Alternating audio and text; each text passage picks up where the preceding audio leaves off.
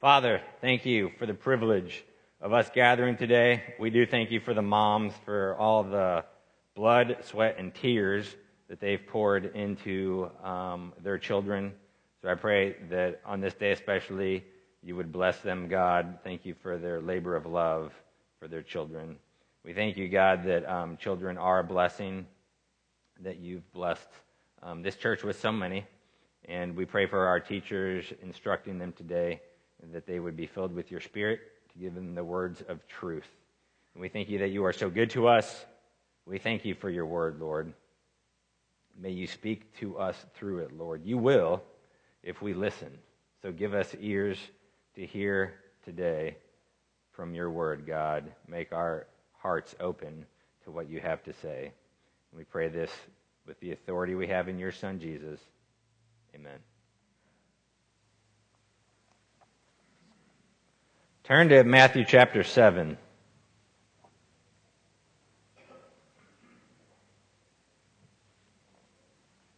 Matthew 7, we're going to start in verse 24. This is towards the end of the Sermon on the Mount. This is Jesus speaking. Everyone then who hears these words of mine and does them will be like a wise man who built his house on the rock. And the rain fell, and the floods came, and the winds blew and beat on that house, but it did not fall, because it had been founded on the rock. And everyone who hears these words of mine and does not do them will be like a foolish man who built his house on the sand. And the rain fell, and the floods came, and the winds blew and beat against that house, and it fell, and great was the fall of it. Today we're going to talk about foundations. Foundations are important. If the foundation is not laid right, it affects the whole structure.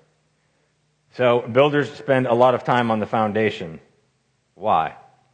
Because everything rests on the foundation. Literally. Uh, but what we're going to talk about today, figuratively as well and different structures require different foundations. If you're building a single story house, uh, the foundation will be quite different than a hundred story skyscraper. So different geographic locations require different foundations. Different sizes of buildings require different foundations. If you're building just off the seashore, you'll need a different foundation than if you're building on bedrock in the middle of the U.S. So all of these things have to be taken into account when you set the foundation. Uh, my first point, and I really only have two today, is you have to set the right foundation. Rock or sand is the contrast that Jesus makes here. These are the options. Rock or sand. Which one do you want? So different are these foundations that it is obvious which one we're supposed to choose. And the foundation of Christianity is Christ. Now think about the different world religions. You can remove Buddha from Buddhism, and you still have Buddhism. You can remove Moses from Judaism, and you still have Judaism. You can remove Muhammad from Islam, you still have Islam. Um, Hinduism doesn't even have a religious founder. There's no central religious figure for it.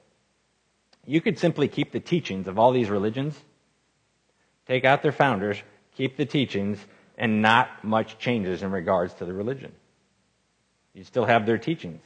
Buddhism doesn't need Buddha, Judaism doesn't need Moses, Islam doesn't need Muhammad. They don't depend on a historical figure for their religion. Remove the historical figure, the religion stays intact. Intact. Uh, but not so with Christianity. Christ is the foundation. Now, notice the analogy Christ uses in his teaching. It's one of different foundations. You can take the, the, words of Christ and follow them. That's the firm foundation. That's the rock. Or you can take his words and, and not listen to them. That's the sand.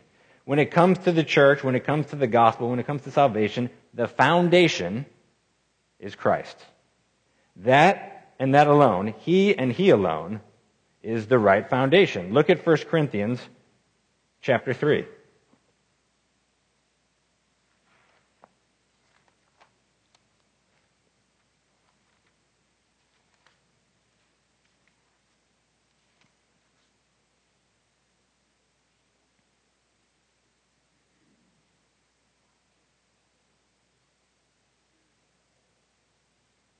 He says in verse 9 of chapter 3 For we are God's fellow workers, you are God's field, God's building. According to the grace of God given to me, like a skilled master builder, I laid a foundation, and someone else is building upon it.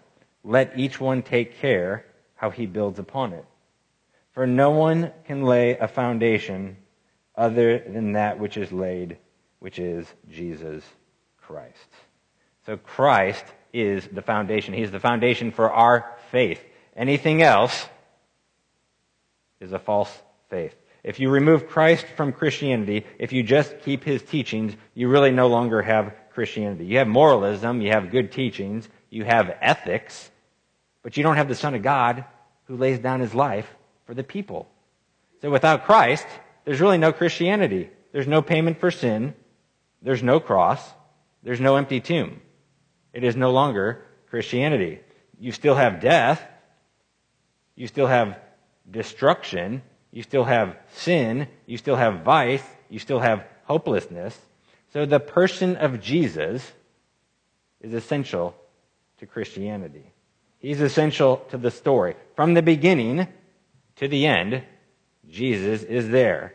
Think of John 1. In the beginning was the Word. John intentionally used that phrase knowing that people would immediately think of Genesis 1. In the beginning was the Word. Think of what he says to his disciples as he's preparing to go back to heaven. And behold, I am with you always. He's essential to the story. And then at the very end, the second to last verse of Revelation says, Surely I am coming soon. From the beginning to the end, Christ is there. And not only that, he's really there after the end. Because we all must appear before the judgment seat of Christ, is what it says in Corinthians. So he's essential to the Christian faith.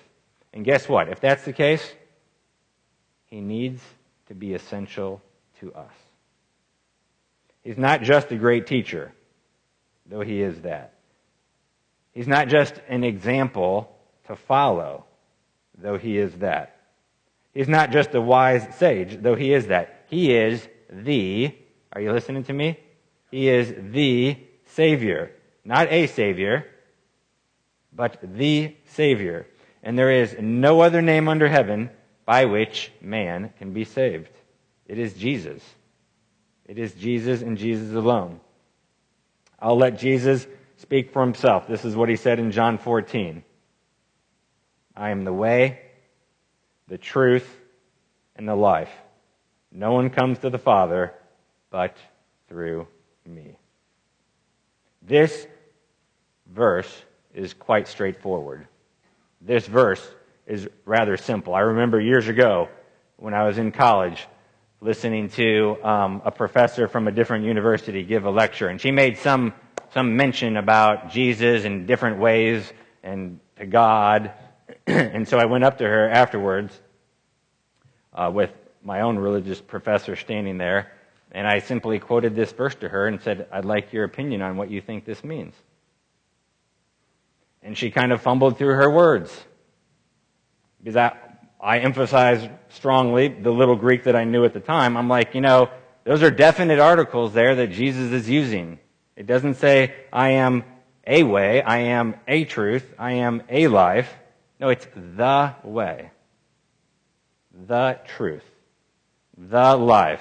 And as I unintentionally embarrassed my religious professor, this learned PhD from one of the best universities in the U.S. didn't even have an answer for such a verse as this. And over and over and over, the scriptures are rather clear how crucial, how foundational, how key Jesus is for each one of us. You can't get to heaven without him. You can't. So when we come to the foundation um, of the church, we see that it is founded on Christ. But here's the thing the same is true for the family the foundation is also Christ. Think about your own marriage. Beginning with marriage, you're making a covenant. A covenant before God with your wife or your husband. It's not just a contract, it's not just an agreement, it's a covenant. Now, think of the Old Testament. In Deuteronomy, uh, God instructs them to take the tablets, the Ten Commandments, and put them where? You guys need some coffee or something like that? Okay. It's in the back. Take the tablets, put them in the ark. Those two tablets constituted the terms of the covenant between God and man. That was the stipulations set forth. Now, we, I'm not going to look at covenants between God and man today. It's very fascinating if you do it. But there's terms.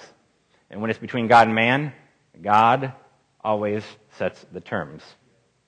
Man doesn't even get to negotiate. Right? It's like God says, take it or leave it. Here it is. So that's what he did, right? Moses comes down. Well, they kind of left it the first time, right? They come down and they're already doing their own thing. They hadn't even gotten the Ten Commandments yet. He has to go get a second set of Ten Commandments. So, depositing them in the Ark of the Covenant, it was the sign that they had agreed to the terms of the covenant. For us, we're standing up there. We take, what do we call them? We take vows. We're taking vows. That's why we don't want to take vows lightly.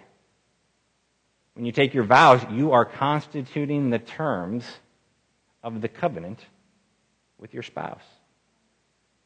And you think back to it, that's why I think it's good when we go to weddings. It should be a reminder for each one of us, married or unmarried. It should be a reminder of what is occurring before God that these two people are covenanting with one another. And for us that are married, it should be a reminder uh, to us of the very vows, usually almost word for word, that we ourselves spoke. It should be sobering. Look at Malachi chapter 2.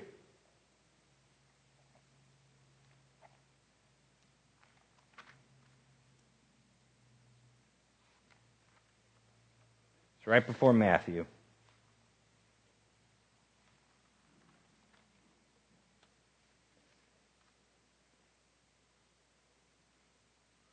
Let's see. Let's start in verse 10 of chapter 2. Have we not all one Father? Has not one God created us? Why then are we faithless to one another, profaning the covenant of our fathers? Judah has been faithless. An abomination has been committed in Israel and in Jerusalem. For Judah has profaned the sanctuary of the Lord, which he loves, and has married the daughter of a foreign God. May the Lord cut off from the tents of Jacob any descendant of the man who does this, who brings an offering to the Lord of hosts. So they've been faithless in regards to their faithfulness to the Lord. Then he goes on, and this second thing you do, you cover the Lord's altar with tears, with weeping and groaning, because he no longer regards the offering or accepts it with favor from your hand. But you say, why does he not? Because the Lord was witness between you and the wife of your youth, to whom you have been faithless, though she is your companion and your wife by covenant. So there's discipline that the Lord is doling out because of their faithlessness, not just to him, but to their spouse. And then he goes on in verse 15 Did he not make them one with a portion of the Spirit in their union? And what was the one God seeking? Godly offspring. So guard yourselves in your spirit and let none of you be faithless to the wife of your youth. So, one of the goals is godly offspring.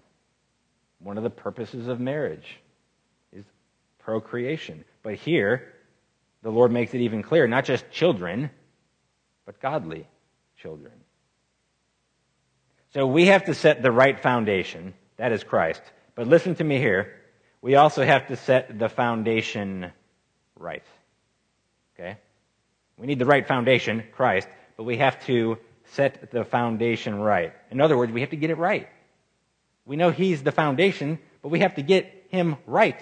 And a lot of people don't. So we can have the right foundation, but be completely off on how to use Christ as our foundation. We know it's Christ. We can even say, yes, He's the right foundation, but we can get it wrong and we can misapply how Christ is our foundation. So I want to speak about that briefly. Think about what he says back in Matthew. Anyone who hears these words of mine and does them. And does them. That's the one who builds on the rock. So it's not enough just to hear the words. We have to do the words. We have to put them into action. We have to use what Christ says properly. We have to hear his words and truly hear them and then act on them.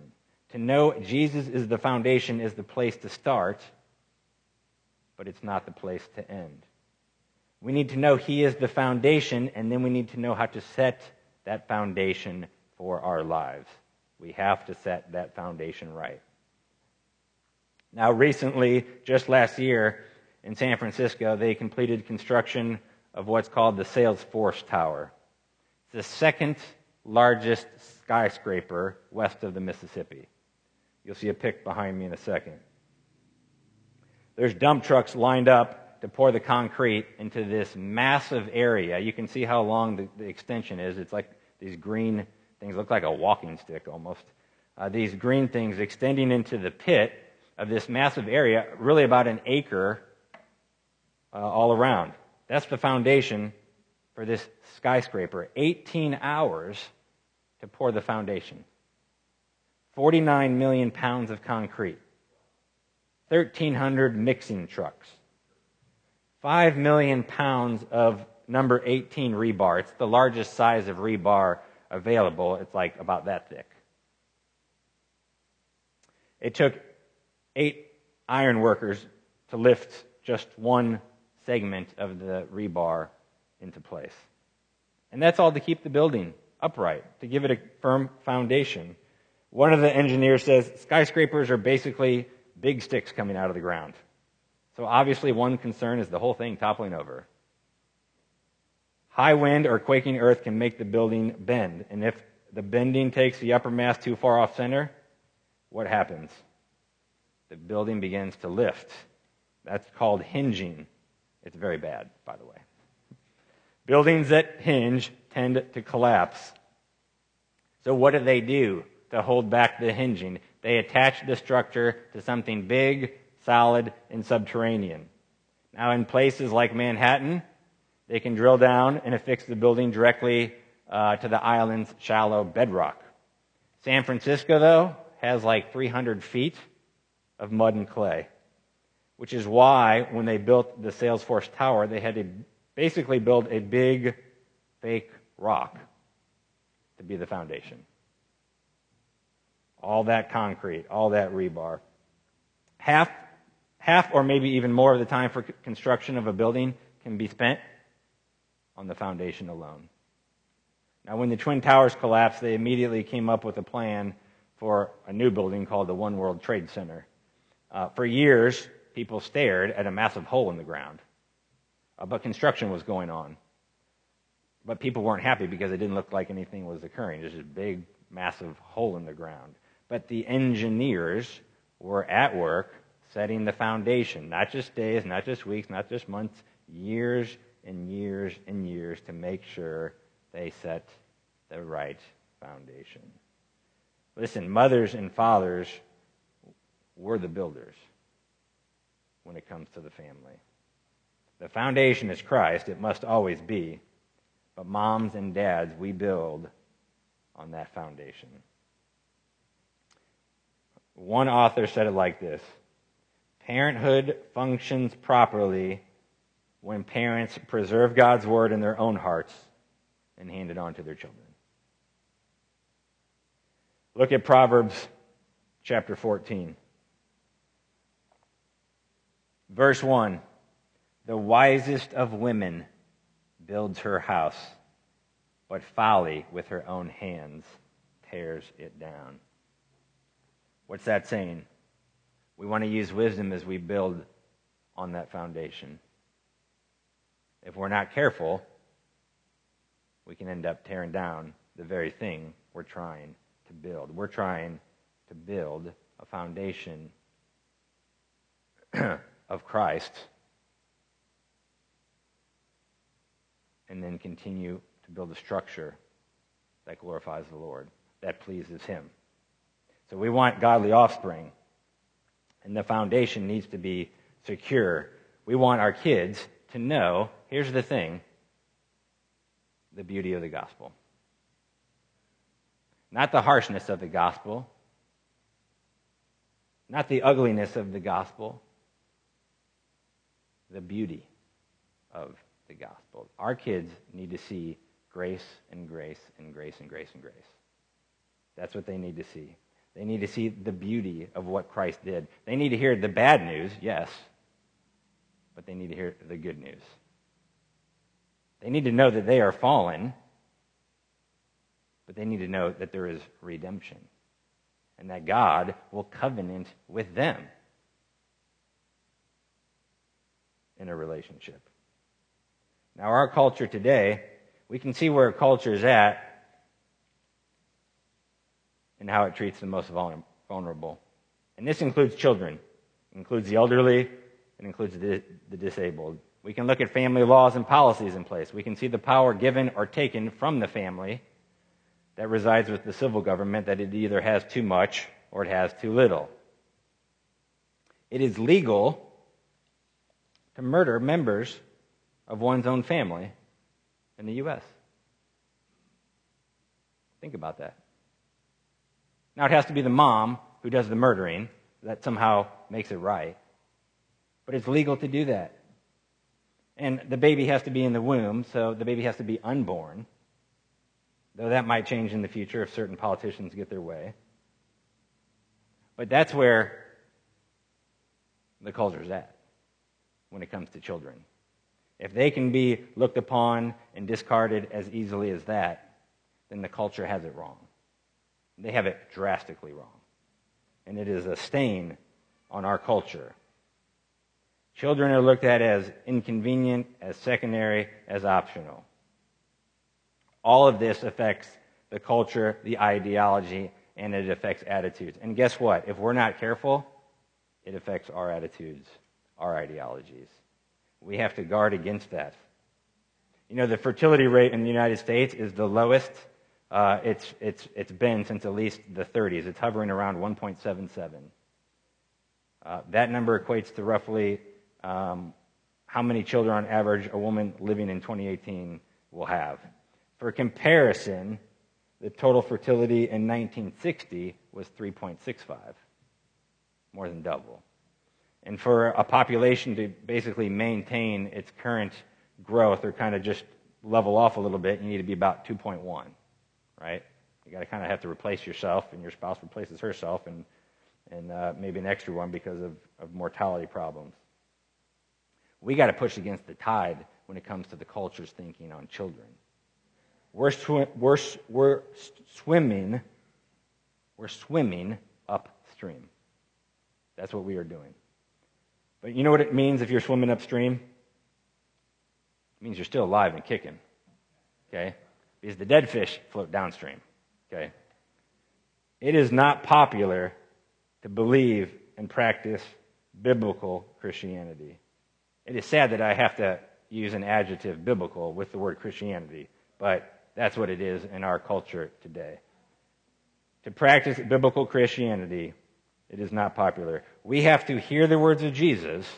If we want to practice biblical Christianity, we have to hear the words of Jesus, and then we have to do those words. Some of them are easy, some of them are not so easy. Some of them might be enjoyable, some of them aren't so enjoyable. Guess what Jesus' earthly reward was? Hanging on a cross. But what was his heavenly reward? Seated at the right hand of the Father. So you guys decide what you want and where you want to focus. You want to focus on earth? You can have your earthly reward. All right?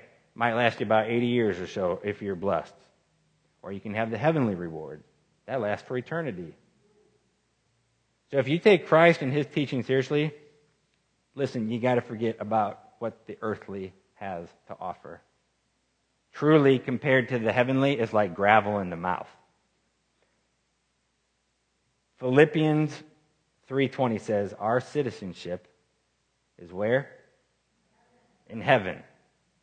And it goes on and says, "And from it we await a savior, the Lord Jesus Christ. Amen? Listen, the Bible is God's Word. Look what it says in Romans chapter 3. Look at this little passage right here, starting in verse 1. Paul says, through the Spirit, then what advantage has the Jew? Or what is the value of circumcision? Much in every way. To begin with, the Jews were entrusted with the oracles of God. What's he talking about there? Right? The Old Testament, the Scripture. What if some were unfaithful? He's talking about the Jews. Does their faithlessness nullify the faithfulness of God? He answers his own question, verse 4. By no means.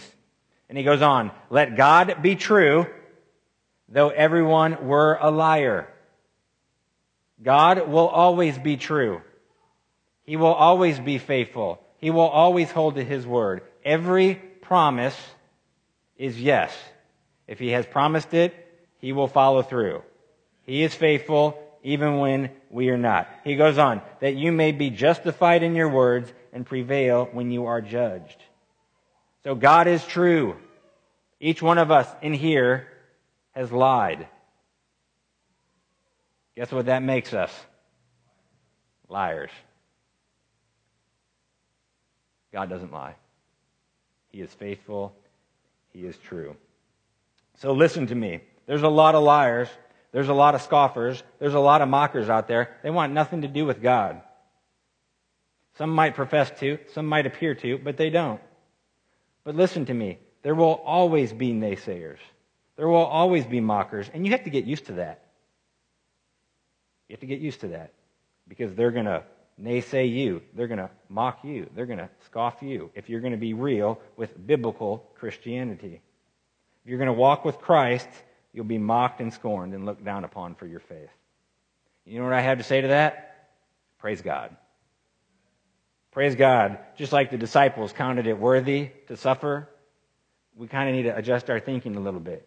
And we need to count it worthy to suffer for the name of Jesus. Maybe, just maybe, when that happens, it means your life is looking just a little bit like the Savior's. So listen to me. There's always going to be people that fall away. That's hard to get used to. I'm not sure I ever do. But it does happen. It's painful to see. But it shouldn't surprise us. For Jesus tells us, narrow is the gate, and hard is the path that leads to life.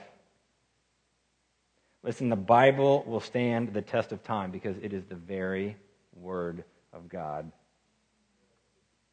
Just about a month and a half ago, they made a discovery. They make these archaeological discoveries, like some pretty cool ones, like 10 to 15 a year. But they found one that they were able to date to the 8th century BC.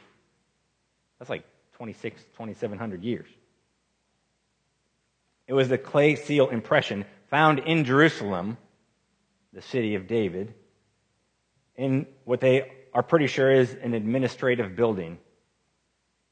What did they find? They found this little clay seal impression of like a signet ring. You know, the, the, the king or the officials under him would have like a ring, and you know, he would press it into uh, like a clay seal, like wax or something. And that would be his sign that it was an official thing coming as an edict or command from the king. Well, what does this particular clay seal say? It just has one name on it. The name is Nathan Melech. Not a big figure at all in the Old Testament. He's just an official who gets a passing mention in 2 Kings 23. Um, Josiah is doing reform throughout the land. He's the king at the time. They've discovered uh, the Word of God after it's been hidden, literally, for years.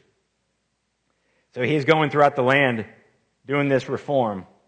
And it says in 2 Kings 23:11, it's talking about Josiah, and he removed the horses that the kings of Judah had dedicated to the sun at the entrance to the house of the Lord by the chamber of Nathan Melech, the chamberlain, which was in the precincts. And he burned the chariots of the sun with fire. He just gets one little mention. But, but this clay seal is literally right back in the time. And, and these are uh, archaeologists that, you know, um, probably more than most of them aren't even believers. Okay, so they don't have any interest here in trying to uh, twist anything. But it's placed right in the time period of King Josiah. And wouldn't it make sense that the chamberlain would have his a little ring for the king's official purposes, for things that he was enacted over in an administrative building? Now, why is this? What's the big deal, you say? Well, if the biblical writers took care to ensure that even the smallest details were accurate and were recorded properly. I mean, I mean, uh, you know, uh, the writer of Second Kings didn't even have to mention this guy, right? I mean, that's pretty pretty precise detail. You're right next to where he's living at. He's the chamberlain. But if they took uh, these smallest details and were accurate and were recorded properly, that gives us assurance that when it comes to the big details, that they're going to be carefully recorded too. They're going to take the time to get the small stuff right. They're, they're not going to mess up the big stuff.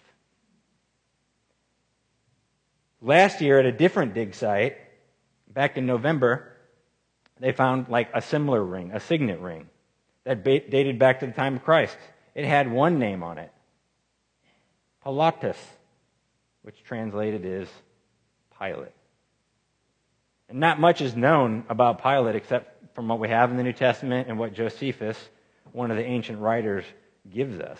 But it lends, again, credibility to the historicity of the scriptures. God's preserved his words. When they were writing the scripture, God was speaking through them, filling them with his spirit to be precise, to be inspired, to give it to us as a revelation of God. Here's my question for us. When it comes, moms, dads, when it comes to us, like, what are we producing? What are we building? Because here's what I want to say good moms can produce great men and women. Good moms. Notice I said good moms. I didn't say great moms. What's my point? You don't have to be great to produce something great. Think about it. Some of the great masterpieces of art, music, literature were produced by less than great men and women. They produced something great even though they weren't great. So, regardless of your talent and ability, God can use you, a good mom, to produce great men and women of God. Here's what John MacArthur said He said, To be a mother is by no means second class. Men may have the authority in the home, but the women have the influence. The mother, more than the father, is the one who molds and shapes those little lives from day one. And George Washington said something similar. He said, All I am, I owe to my mother. I attribute all my success in life to the moral, intellectual, and physical education I received from her. Our first president of the United States under the Constitution we now have. Let me speak for a second to the single ladies. And let me tell you something you won't hear many places. It's okay to want to be a mom. It's okay to want to be a stay at home mom as your primary calling. It's not a letdown. It's not a failure. It is a high calling. It's not a cop out. It's not the easy way out. It is anything but the easy way out. So don't let dollar signs decide your future and your family's upbringing. Don't let it happen. The mother's role. She's not just the engineer or the construction worker helping with the foundation. And she's more than the architect as well. I mean, she's the electrician, the plumber, the bricklayer, the carpenter, the tile layer, the HVAC person, and much, much more. She wears many, many, many hats. What is the goal of mothering? It's a regenerate heart. That's what we shepherd our children to. The primary goal for your children is for them not to be well rounded, not to have conservative views, not to vote like you do, not to get a degree, not to get a good job, not to make six figures. It is to know Christ, to know Him. So, with all the crying, with all the whining, with all the complaining, with all the back talk, with all the attitudes, I'm just describing the moms right now. just kidding. Keep the primary goal in mind. The primary goal is a regenerate heart. Even if they're outside of the home, if you're an older mom, you still have influence. You still have influence. You still have influence. Use your influence to nurture them towards the kingdom still. Powerful are the prayers of a praying mom. So let me conclude. The foundation of our home is Christ, and it must be Christ. If you want your home to last, it has to be built on Christ and nothing else. If you want your home to flourish, it has to be built on Christ and nothing less. He must be at the center. He must be the focal point. He must be the one whose presence permeates throughout. And the fragrance of Christ should be strong to all who enter your abode. Moms, point your kids to Christ, not to rules. Point your kids to Christ, not to legalism. Point your kids to Christ, not to religion. Point your kids to Christ and not to anything else. Anything else will simply be an idol that you are telling them is more important than Christ. So put him first in your own life. Put him first in your household. Put him first in your education of them. Put him first in your entertainment. Put him first in your relaxation. Christ must be your all in all. Let them see that Christ has the preeminence in your house so that he can have the preeminence in their lives. Let's pray.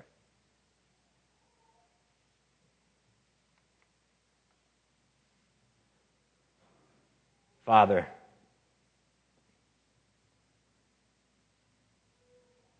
our mothers have been tasked with a great task.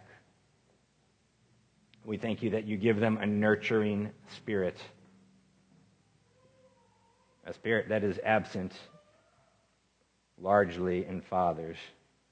I pray you would use that nurturing spirit, God, to your glory, that you would aliven it in our moms continue to give them a love for their children, a godlike love, an agape love.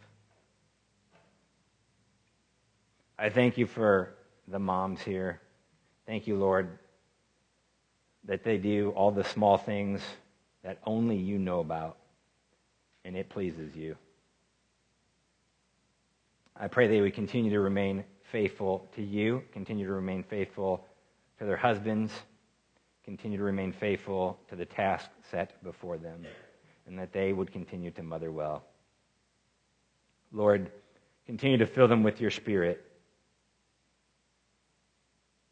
to know you, to seek you, to love you more. Father, be lifted up in their lives. Let them clearly see you. Let them clearly see you. Give them times of refreshing, Lord, even if it's a few minutes here or there in your word. Continue to have them persevere in a task that is often thankless. And bless them, God. We pray this for your glory. Amen.